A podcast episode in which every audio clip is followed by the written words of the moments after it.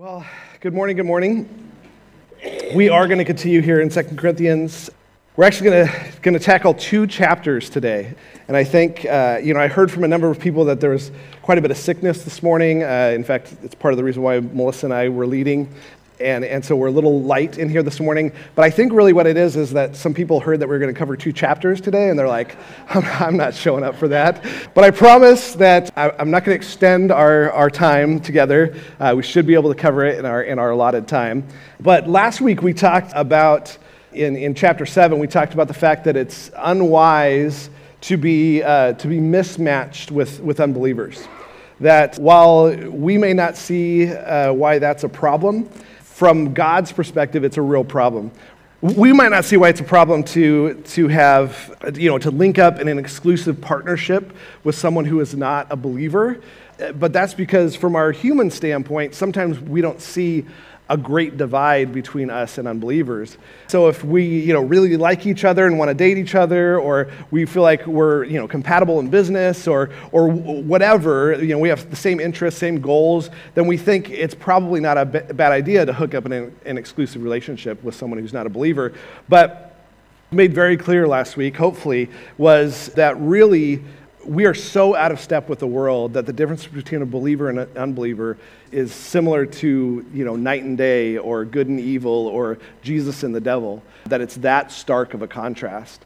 And so we just need to go into those relationships just knowing that that there is truly a divide there and that we're called to live in this world but called to live really out of step with this world and that's not something that we need to like work towards or try to you know, try to try to do we don't have to try to be weird or something it's just if we live the authentic christian life we are going to be out of step it's just the way it works and then we finished the second half of what we looked at last week was this idea of the fact that correcting a fellow believer is painful to both the person doing the correcting and the person receiving the correcting. It's not easy. If you've done that, that's just not an easy thing to do.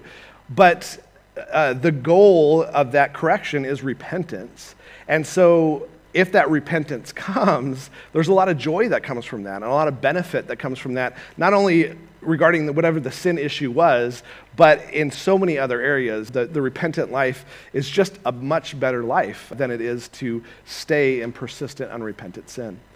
So today we're going to transition to this topic of, uh, of giving and generosity. And so let me pray for us and we'll, we'll get into it. Lord, um, we are truly thankful for the celebration yesterday and just the ways in which it got us to reflect not only on the, the character of Cliff, but on your character uh, and what you were doing in Cliff's life. And so just so thankful to be able to spend time doing that. Thankful for these passage today that we're going to look at. Lord, I pray that we would just observe the responses of these different communities to the opportunity to give. We'll respond to Paul's words to them in a way that helps us to think well about this area of giving. If you want us to, to change the way we give, change the way we think about this area, Lord, please just uh, do your work in us this morning uh, through the power of the Holy Spirit. Pray this all in your name. Amen. So let me give you a little background real quick on what, what we're about to, to get into here early in Paul's ministry, yeah, later in Paul's ministry actually, but, but he spent time with the apostles, right? Paul was not an original apostle, he was not one of the 12. And so he had spent some time with them. And one of the things that the apostles told him is they said, you know, we're definitely in line uh, theologically, but please remember the poor, is what they told him. And Paul, I think, took that on in a, in a, number of ways, but one of the ways that he took that on was that he uh, started collecting financial gifts for the believers in Jerusalem. So, as you can imagine, we don't know exactly what the need was for the Christians in Jerusalem, but I think we can be pretty sure that the needs that they had, they were a very poor community. And the reason why they were a poor community is probably because of their Christian faith. So, if you can imagine that if you're living and working in Judea and specifically in Jerusalem, the religious culture of the Jewish people and the economic and public life of the Jewish people were basically inseparable. And so you start to follow this Jesus heretic and you start becoming a part of this Christian cult, that's not going to be received very well in that community. And so it's very possible, uh, and we know this to be the case, that people were ostracized in that community, which wasn't just like social ostracization, wow, that's hard to say, but also financial, right? Because you relied on co- commerce with interpersonal relationships with people, right? This just came to my mind. Tony can tell you a lot of what he does in construction work has to do with relationships. He builds relationships with people, right? So imagine if all the people in Red Bluff suddenly saw Grace Community Fellowship as a scary cult that no one should associate with. That would probably be very difficult on Tony's business, right? And that's the idea here is, is that it was probably just very hard to exist as a Christian believer in Jerusalem. And so Paul was, was taking this collection really from all the churches he was connected with to bring some support back to the believers who were in Jerusalem. And these two chapters are really about that collection that the Corinthians already knew about. He had already talked to them about it. And so we could view these two chapters as just like, oh, that's nice. It's kind of this personal information between Paul and the Corinthian church, and we could just leave it at that. There are passages that are like that. You know, it's like, say hi to Syntyche or whatever. You know, like, oh, okay. Like, that doesn't mean anything to us, you know. But I don't think that's the best way to treat these two chapters because I think we can witness the giving patterns and the heart behind the giving of the Macedonian church and the Corinthian church and Paul's encouragements I think we can look at those things and take some lessons for ourselves. And so that's what we're going to do today. You'll notice that there are a lot of points on your handout because we're just going to go through and try to highlight these principles of giving that the church was being encouraged to and that they were displaying. I will say this as we talk through this. When I'm talking about giving here, I want to be very, very clear that I think this area of giving includes giving to this church. It includes that, right? Because we need to keep the lights on and we need to, you know, be able to do ministries. We need uh, giving here at the church. But the New Testament doesn't speak much specifically about giving to the church. Uh, that's not really what is being discussed here. Actually, this is churches giving to another church in another area, right? So it, it includes giving here at the church, but it is not exclusive to giving here at the church. It's all sorts of giving that we that we do, all sorts of generosity that we have towards people. And so please take these, these principles that way. And when I'm speaking about giving, that's what I'm talking about. All right, so chapter 8. Let's dive in. He says, Now, brothers and sisters, we make known to you the grace of God which has been given in the churches of Macedonia. That in a great ordeal of affliction, their abundance of joy and their deep poverty overflowed in the wealth of their liberality. It's a crazy statement, right? Their deep poverty overflowed in the wealth of their liberality, the, wealth of their generosity. For I, I testify that according to their ability and beyond their ability, they gave voluntarily. So there's three distinctives so far of this group of Macedonian churches in their giving. And one is they gave according to their ability, and that's important. Two, at times they gave beyond their ability. And three, they gave voluntarily. I think all three of those things are important. And so we're going to get right to the points on the handout. The Macedonians gave what they were able to give. The Macedonians gave what they were able to give. Sometimes their giving was a stretch for their financial means. And the third one is they gave because they wanted to give. He's going he's going to touch on that a couple of times. They gave because they wanted to give.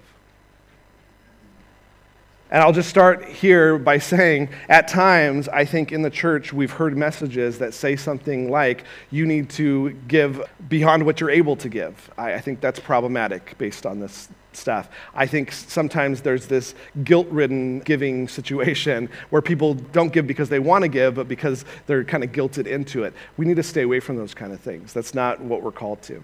All right, verse 4. He says, begging with much urging for the favor of participation in the support of the saints and this not as we had expected. Again, a very funny statement where he's like, they're begging Paul to be able to participate in this giving campaign, right? Like, that's a funny thing. It seems like it should be the other way around, where, where Paul is like begging them, please, please, please give, right? But actually, it was them who were begging him, hey, we want to help out. We want to be a part of it. It's really, really cool, right? And this word here, where he says, begging us with much urging for the favor of participation, this word favor is actually the same word in verse 1 that's translated as grace, for grace of God. It's the same exact word, and it actually means gracious gift. And so, understand their perspective. They were begging for the gift to themselves of giving to others. Isn't that weird? Like it's a crazy idea, but this is the next point in your handout. They saw giving as a gift for themselves. That's why they were begging for it. They saw giving as a gift for themselves. They continue on uh, with verse 5 here. It says, But they first gave themselves to the Lord and to us by the will of God. These guys had their priorities straight.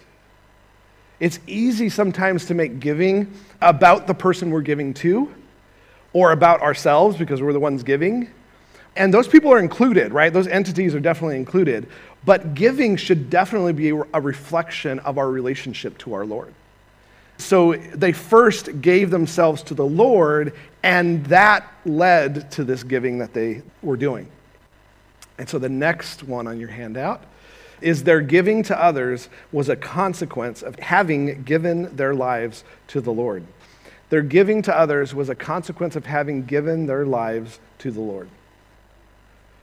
So, verse 6 we urge Titus that as he had previously made a beginning, so he would also complete in you this gracious work as well. Paul had started this campaign, this giving campaign, uh, and Paul had encouraged them to give, but Titus was following up with this request. And Titus had been sent to the Corinthian church. We've talked about that a, a couple of times. He had been sent ahead, probably even bearing this letter to them. Uh, verse 7 But just as you excel in everything, in faith, speaking, knowledge, and in all earnestness, and in the love we inspire in you, see that you also excel in this gracious work. I'm not saying this as a command, but as a proving through the earnestness of others, the sincerity of your love as well. So Paul is taking this and using it as a teaching moment for them, taking this the way the Macedonian church was responding and uh, using it as a teaching moment. And he says, just as you excel at so many things as a church body, he's talking to the Corinthians, right? Just as you excel in your, your trust for God and you're, you know, you're very articulate and you have uh, extensive knowledge and you're, you're earnest and you're diligent in the things that you do and you love well, like all of these things are to your credit, like they all are good. Excel also in giving. Like add that to your repertoire of amazing things that you are as a church. But notice, really, really important. And I think, again, I, in some ways, I, am responding to some just terrible messages I feel like the church has, has communicated at times. Notice what he says in verse 8. I'm not saying this as a command. He's, he's clearly saying there is no command here, there is no have to here. This is an area of freedom. You don't have to give to any specific thing. You don't have to give any specific amount. This is not a have to, but this is a get to, which is the point on your handout. Giving is not a have to, it is a get to. And again, I think so many times we communicate the opposite of those things, of that. And giving is an expression of love. There's no other way to describe true generosity in giving. It's love. It's, it's a love. It's a love offering. you know, we use that kind of terminology. All offerings are love, are meant to be from love, right? That needs to be the source. Or, and honestly, I'd probably say this for all the ones that we've looked at so far, we probably just didn't give. Like, if it's not about love, it's, if it's not about communicating love and trying to love on people, then, then what's the point? Like, what are we doing? Verse 9 it says, For you know the grace of our Lord Jesus Christ, that though he was rich, yet for your sake he became poor, so that you through his poverty might become rich. So, of course, he goes to Jesus' example here, right? Of course, Jesus is, is, our example to follow in all things, so it's super appropriate for, her to, for him to put this in as an illustration that Jesus gave up everything in heaven, right? If you want to think of riches, of wealthy people, of wealthy persons, absolutely Jeff Bezos has nothing on Jesus, right? Like, not even close. And he gave it all up to be a pauper, right? He gave it all up so that he could become poor, not as it ended of, of itself, but so he could make others around him rich. Like, that's our, our Lord, that's our Jesus. And he's saying, we should follow his example. This is where generosity should come from for us. So we're trying to be like Jesus, right? So the point is giving of ourselves is a clear example of the Christ imitating life. Giving of ourselves is a clear example of the Christ imitating life. Verse 10 says, I give my opinion in this matter. Remember, it's not a command. It says, I give my opinion in this matter, for this is to your advantage who were first to begin a year ago, not only to do this, but also to desire to do this, to do it. It's to your advantage, which is a funny word in Greek because the word in Greek actually means, to, means profitable. And if you think about it, you might think giving is sort of unprofitable, right? I'm taking money out of my wallet and giving it away. That seems to be unprofitable to me, right? This cash is leaving my wallet, not entering my wallet. That seems like a debit, not a credit, right? But he's saying this point, which is giving is profitable to the giver. And sure, it's not profitable in dollars and cents because your money is leaving your account, right? But it is absolutely profitable to the giver. And he says, again, he hits on this point because uh, you know a year ago they had been offered this opportunity to give to the Jerusalem church. He's saying you were given that opportunity a year ago. Now today, now that you're reading this letter, desire to give. Make sure it comes out of the desire to help Jerusalem believers. But he also says desire is not enough. Look at verse 11 he says, But now finish doing it also, so that just as there was a willingness to desire it, so they, there may also be a completion of it by your ability. For if the willingness is present, it is acceptable according to what a person has, not according to what he does not have. So this is a, sort of a funny statement, but I think it'll make sense. Like he's saying, you desired to give, you desired to be generous, and now he's saying, but desire is not enough. Now you need to actually do it. Now you need to actually pull out your wallet and give the money, right? Like those two things have to work together. So that's the next point. Desire to give and actually giving are not the same thing.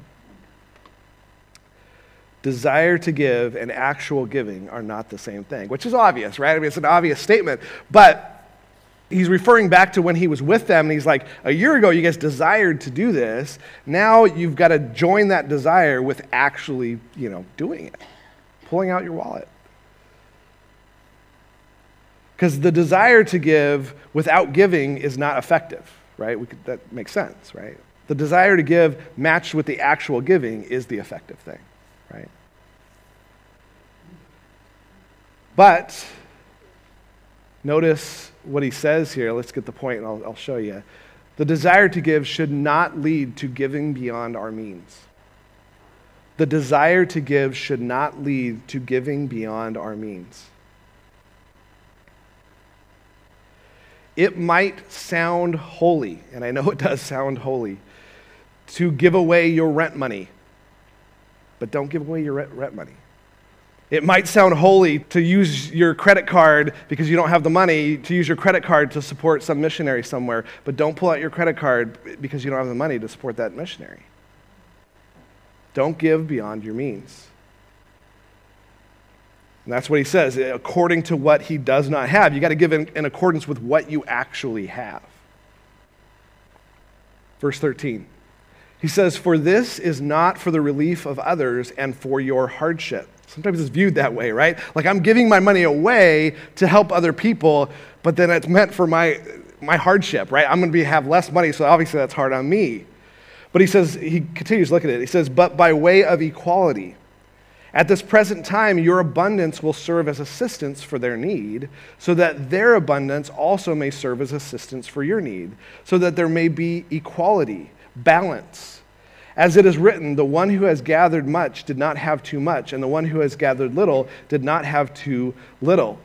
He's referencing Exodus 16, which is the, the account of God giving the Israelites manna. I don't know if you remember that story, but they go out, and some got, gathered a lot of manna and when they got back to the house, it was exactly what they needed, right? And some went out and gathered a little bit of manna, and when they got back to their house, it was exactly what they needed. Now, I don't know how that, all that works, but that's the story he's referencing, right? And so the, the idea of this illustration is that the purpose of giving is not to create need for yourself uh, and hardship for yourself. That's not the point. Now, again, there are messages out there, there are people who would say, yeah, it should be about creating hardship for yourself. I'm just giving you what he's suggesting to them, right? The purpose of giving is not to create an imbalance. The purpose of giving is not to make others have more than what they need, creating a need for you of having less than what you need. The purpose of giving is that God has intentionally given some an abundance at a particular time so that they could participate in helping those who are in need. Do you see how that works? Like you have an, an abundance, someone has a need, and it creates this balanced reality which God is seeking. And He's intentionally given you an abundance. And I would say, even though it's not particularly in the text He's saying this, God's given them a, a, a need so that this interaction can happen. Because think about if there was balance all the time. We wouldn't be able to participate in serving people and meeting their needs, right? because there's balance all the time. But instead, what God has created is this moment where you have an abundance and they have a deficit so that there can be this balance. And you got to participate in it. That's, that's his point. And he's also saying, at another time, they will have an abundance and you will have a need. Now, that might not be financial. That might be something else. That might be spiritual.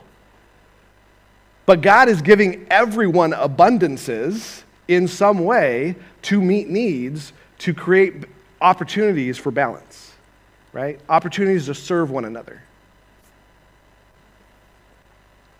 So, actually, in that way, God is trying to create balance, not an imbalance on your side with this way you set it up. The point on your handout is at different times we have either need or abundance and giving is the way for us to care for one another in their moment of need. At different times, we have either need or abundance, and giving is the way for us to care for one another in their moment of need. Verse 16. But thanks be to God who puts the same earnestness in your behalf in the heart of Titus for he not only accepted our appeal, but being himself very earnest, he has gone to you of his own accord. So he's, he's saying, I, you know, I sent Titus to you, and I was encouraging Titus to take this collection, but Titus didn't need any encouraging. He was super excited to take this collection because he believed in this support of the Jerusalem believers. Verse 18, he says, We have sent along with him the brother whose fame in the things of the gospel has spread through all the churches. And not only that, but he has also been appointed by the churches to travel with us in this gracious work, which is being administered by us for the glory of the Lord himself, and to show our readiness, taking precaution so that no one will discredit us in our administration of this generous gift. So he, he says that, you know, as well respected as Titus is, there's also this other guy that Paul was sending with Titus that actually the Macedonian church said, hey, send that guy too.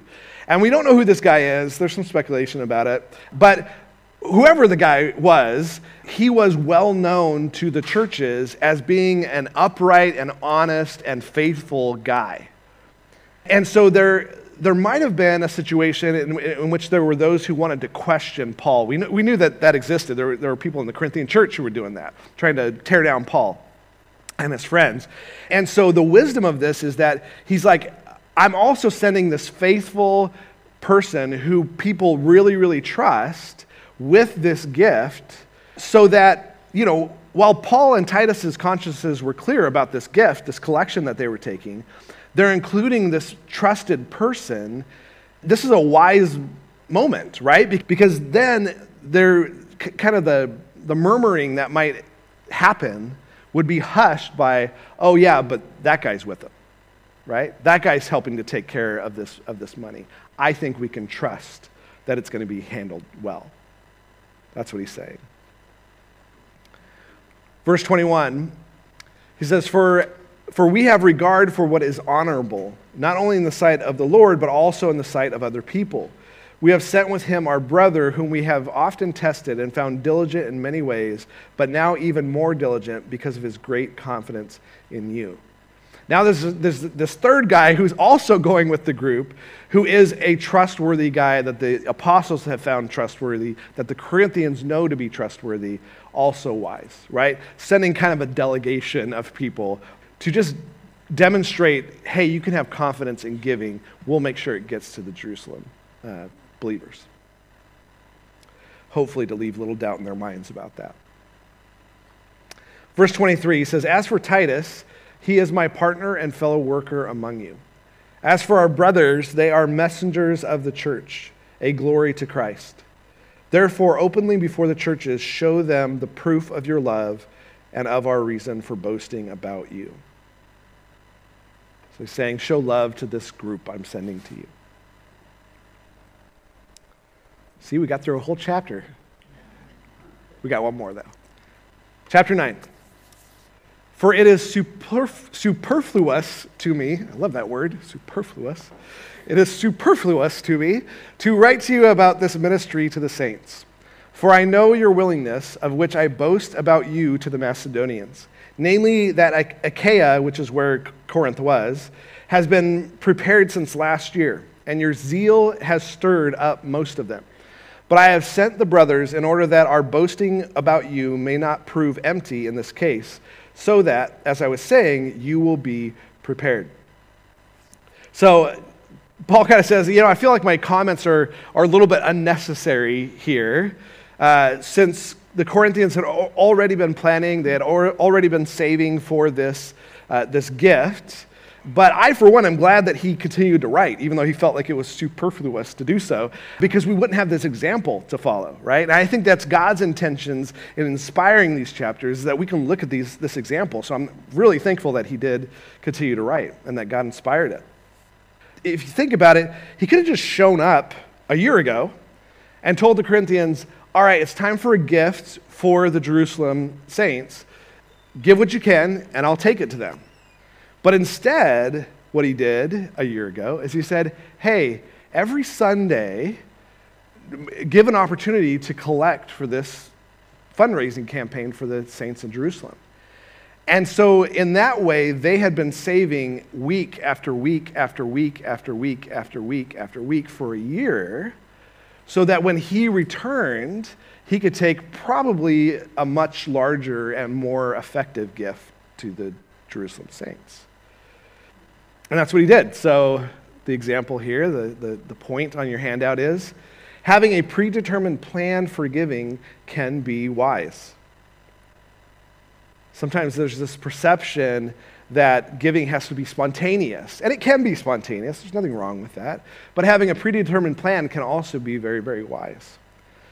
You know, I, I, know some of you with giving to the church, you're on an automatic giving plan, you know, through the app or whatever. And that's just a predetermined plan, right? You know you want to give, and here's just the way I'm going to do it. I'm going to set it up on an automatic thing where it'll, it'll deduct automatically.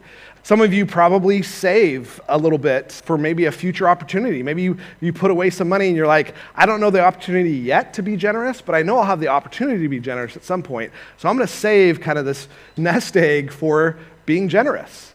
So that when that moment occurs, I'll have a, a nest egg to pull from for this, this generosity, right? You know, I know, I know people who also, uh, particularly with giving to the church, they do like tax planning at the end of the year, right? Tax preparation. And they're like, I know I can give this certain amount at the end of the year and it'll help me with, with my taxes. And those things are all good, right? Those things are all, all profitable to kind of think through how are we going to be generous and how can we be most effective in our generosity. All right, verse 4. Otherwise, if any Macedonians come with me and find you unprepared, we, not to mention you, will be put to shame by this confidence. So I considered it necessary to urge the brothers that they go on ahead of you and arrange in advance for the previously promised generous gift, that the same would be ready as a generous gift and not as one grudgingly given due to greediness. So, again, he's talking about this planning and preparing, right? They had been preparing for a year for this and maybe, maybe this has happened to you, and, and I think that's part of his concern here is that, you know, maybe you've saved up for a while to be generous at some point, right? But if you can imagine, if you've ever done that, like if you're saving up for a little while, as that nest egg gets bigger and bigger, you might become more and more reluctant to use that nest egg for generous reasons, right? Because now you have this nest egg that probably would be great to put, you know, braces on your kids or something. You know, like you've collected this. So he's saying here if you can't give that nest egg generously, if it's only out of obligation that you're going to give this nest egg thing, then maybe you should think twice about it.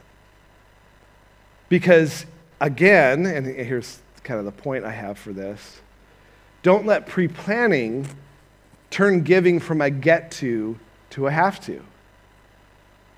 Like maybe you typical point of view on giving and, and, and generosity is that it is a get to, that, I, that, oh man, it's just so great that I get to do this. But maybe if you start to, to save a little bit and collect that nest egg, then that becomes, that makes that into a have to. Well, I would say probably you need to either come to a point where it's a get to for you or maybe not give away that generous, generous thing that you saved.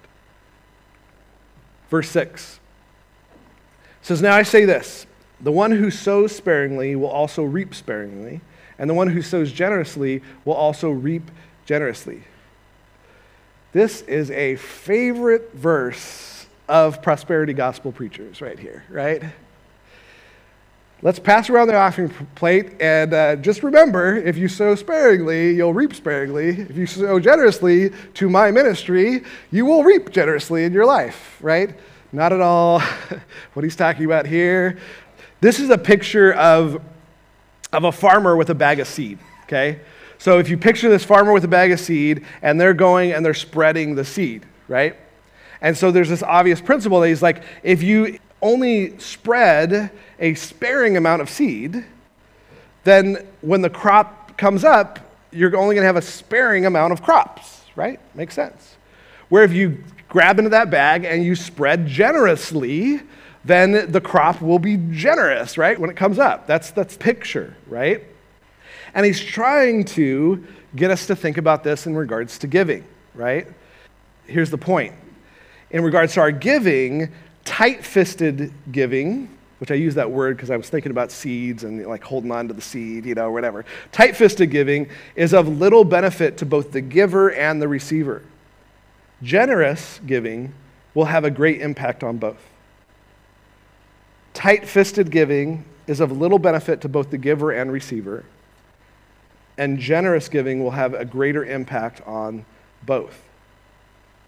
Now, notice he is not commenting on the amount given. He's commenting on the idea of liberality or not liberality. That's what he's saying. He, there's no comment on how big the bag of seed is, right? The bag of seed could be this big, like this is all I got, but I'm going to be generous with the little bag of seed that I got. Or it could be a massive bag that you got go over your shoulder and you're like tossing it, you know. The bag of seed doesn't matter. It's not a dollar amount that he's talking about. He's talking about how to be generous and be generous with liberality. Whatever your Gifts are make them full. In fact, the, the problem with this kind of prosperity gospel idea is that, of course, they're selective in the verses that they look at, right? We have this example from Jesus' ministry, right? Luke 21. He says, Now he looked up and saw the wealthy putting their gifts into the temple treasury, and he saw a poor widow putting in two lepta coins. And he said, Truly I say to you, this poor widow put in more than all of them, for they all contributed to the offering from their surplus, but she from her poverty and put in all she had to live on. Did you hear what he said? She put in way more than those guys did, and she put in two lepta coins, which, by the way, works out to be about 14 cents. Right? 14 cents. Like, what's that going to get you? Like, practically? Like, nothing. And you have these people out of their generosity not giving liberally, giving tight fistedly, but out of their surplus. And he said, Oh man, she gave way more than they did, right? The size of the bag of your seed is not what matters. What matter is, matters is the heart attitude toward giving. Do you give generously? Or are you kind of tight fisted? Now, keep in mind with this principle, it doesn't cancel out the other principles, right? Give what you're able to give. Give because you want to give, you know? Don't give beyond your means. Like these things are, are still there, right? But the encouragement is to be generous, to be open handed with the things that you've been given. All right, verse 7. He says, Each one must do just as he has decided in his heart not reluctantly or under compulsion, for God loves a cheerful giver. Some principles from this verse, there's a number of them. Someone who is hesitant to give or gives out of guilt should not give. Someone who is hesitant to give or gives out of guilt should not give. We don't pass a plate here, but, but in a, in a pass plate passing church, you know, you've probably all experienced this at some point. You got you kind of got eyes on you, right? Like here comes the plate, and like you just pass it on. You feel a little guilty about that or whatever, right? Or maybe you, you pull out a little bit of money because I don't want to have that moment where I feel kind of guilty that you know putting something in the plate. You know, I guess I probably should. Like these are not reasons to give other people's perception or my, my sense of guilt being satisfied, like those shouldn't be reasons to give. Instead, God loves it when someone is excited to, about the opportunity, opportunity to give. God loves it when someone is excited about the opportunity to give. It's funny, the word uh, cheerful in the passage here is actually the Greek word hilaros, which is where we get our word hilarious. Like, God wants you to be a hilarious giver, which is kind of weird, right? But, but this is someone who's like eh, joyful about it. Like, yes, this is cool. It's a little bit like the Macedonian givers, right? Who were begging Paul to be a part of this giving ministry because they just so wanted to be a part of it. They were so excited to be a part of it. Like, this should be the heart that we give with. God is pleased with that. Like, man, I get to be a part of this. Cool right? Like, like when you think about giving to the church here, like when you think about all the things that the church gets to do and all the ways that the church is involved in people's lives, like I hope it's exciting to you to be able to be able to, able to participate in that way, right? Like, yes, I get to be a part of what we're doing here, right? That should be exciting. I could tell you, when I was thinking about this, I was thinking about the anonymous donor who gave us the, the loan for the electrical work that we needed to do at the, at the church. I don't know if you guys remember that, but we had a serious electrical situation in the church, and we knew it was going to be at least $10,000, and it ended up being close to 20. This anonymous person was so excited to give to that. Like they couldn't wait to come and get me and Mark Stewart and, and go, hey, hey, I want to be involved here. Like, that's it, right? So excited to be able to serve the church in that way. All right, verse 8. God is able to make all grace overflow to you, so that always having all sufficiency in everything, you may have an abundance for every good deed. As it is written, He scattered abroad, He gave to the poor, His righteousness endures forever. So, this quote is actually from Psalm 112 that, that Mike read this morning. I appreciate that he did that. I knew we'd be in this passage. And Psalm 112 is, if you remember when, when Mike was reading, is about people who fear Yahweh, who love his word and want to do his will, right? And a lot of the psalm is just talking about like good things come from a, a, a godly life, good things come from a well lived life th- that fears the Lord. And the part that's quoted here is actually from verse 9, and it's this part. It says, He has given freely to the poor, His righteousness endures forever. Uh, the word freely in, in, Hebrew here is the word patzar, which, which means to scatter freely. It's the same kind of illustration, farming illustration, that we already had in this passage. That the person that lives a good life, that honors God, that fears Yahweh, is someone who is freely kind of tossing the seed, right? And in this particular illustration, he's saying this is someone who freely gives to the poor. Not, not begrudgingly, not like, ah, I guess I got to do my almsgiving or whatever. Almsgiving hasn't happened for 400 years or whatever. But anyway, like, like I got to just do this thing, right? Or I got to give to the poor, right? But it's actually this kind of like open handed giving that, that's like, I, I'm glad I get to serve here. I'm glad I get to help here someone that's in need. And the idea in that passage and in the passage that we're looking at is that God gives us a surplus so that we can be involved in this liberal giving. I had friends, we didn't do this with our kids, but I, uh, we had some friends who would give their kids um, two allowances. It was really one allowance, but it, but it was in two parts. And part of the allowance would be the part that they got to keep, and the other half of the allowance was the part that they had to give away. I just love that that pattern for their kids, right? To just from a very early age, like they they were getting this income from their parents, right? And, and, they were they were like, okay, this is the part that I get to use on what I want to use it on, whatever, and this is the part that I got to find someone in need to give to. Like I just think that's just cool. And this is the idea like God has given us sort of that allowance, right? Sort of that idea of like, He's given us part of our income to be generous with it, to be open handed with it, which is just cool. The point on the handout is God has graciously given us the resources to be able to generously give to others. God has graciously, graciously given us the resources to be able to generously give to others. He's made the grace overflow in our lives for the express purpose that we can express grace to other people, generous gifts. And what's interesting about this passage is it ends, this part ends with, His righteousness endures forever.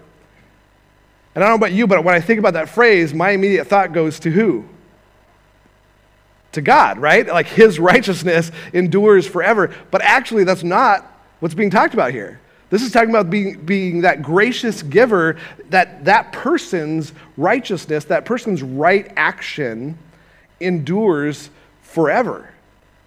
Generous giving is not just a momentary need met, it echoes into eternity, which is the point in your handout. Generous giving is an act that echoes into eternity. Because you know if you're giving to someone in need or, or to a ministry or whatever, like that's only going to go so far, right? It's, it's only going to meet today's needs or, or whatever, next week's needs or next year's needs or whatever. And eventually that's going to run out. But the act of generous giving doesn't run out, it is an eternal act, which is just cool. It goes on forever. Verse 10 says, Now he who supplies seed to the sower and bread for food, which is obviously God, right? He's the one who gave you the seed bag. Uh, and bread for food will supply and meet it will supply and multiply your seed for sowing and increase the harvest of your righteousness. You will be enriched in everything for all liberality, which through us is producing thanksgiving to God. It's important to always make sure we're clear on our source of giving, on the one who is supplying our seed bag. Just further reinforcing the point that we already looked at that you have to write more in, but that God has graciously given us the resources to be able to generously give to others. He's done that, right? It's just reinforcing that idea. He is the source, He deserves the glory for it. In fact, I don't think it's a bad practice that if someone praises you for a generous gift to them, it's a very easy thing to say, yeah, but you know what? It's only because I got it from God.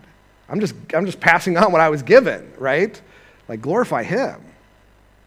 Verse 12. For the ministry of the service is not only fully supplying the needs of the saints, but is also overflowing through many thanksgivings to God. This giving and the impact of the giving is not just about the money itself. It's about the fact that when the Jerusalem saints receive this money, who are they going to praise and worship? Right? The God who supplied their needs. They probably don't even know these are anonymous donors from, you know, just, you know, those people in Corinth, those people in Macedonia. Like, they don't even know specifically these people because it's been brought from other people. So their only place to be thankful is upward, right? The only place to be thankful is to thank God for supplying their needs through the generosity of other people, right?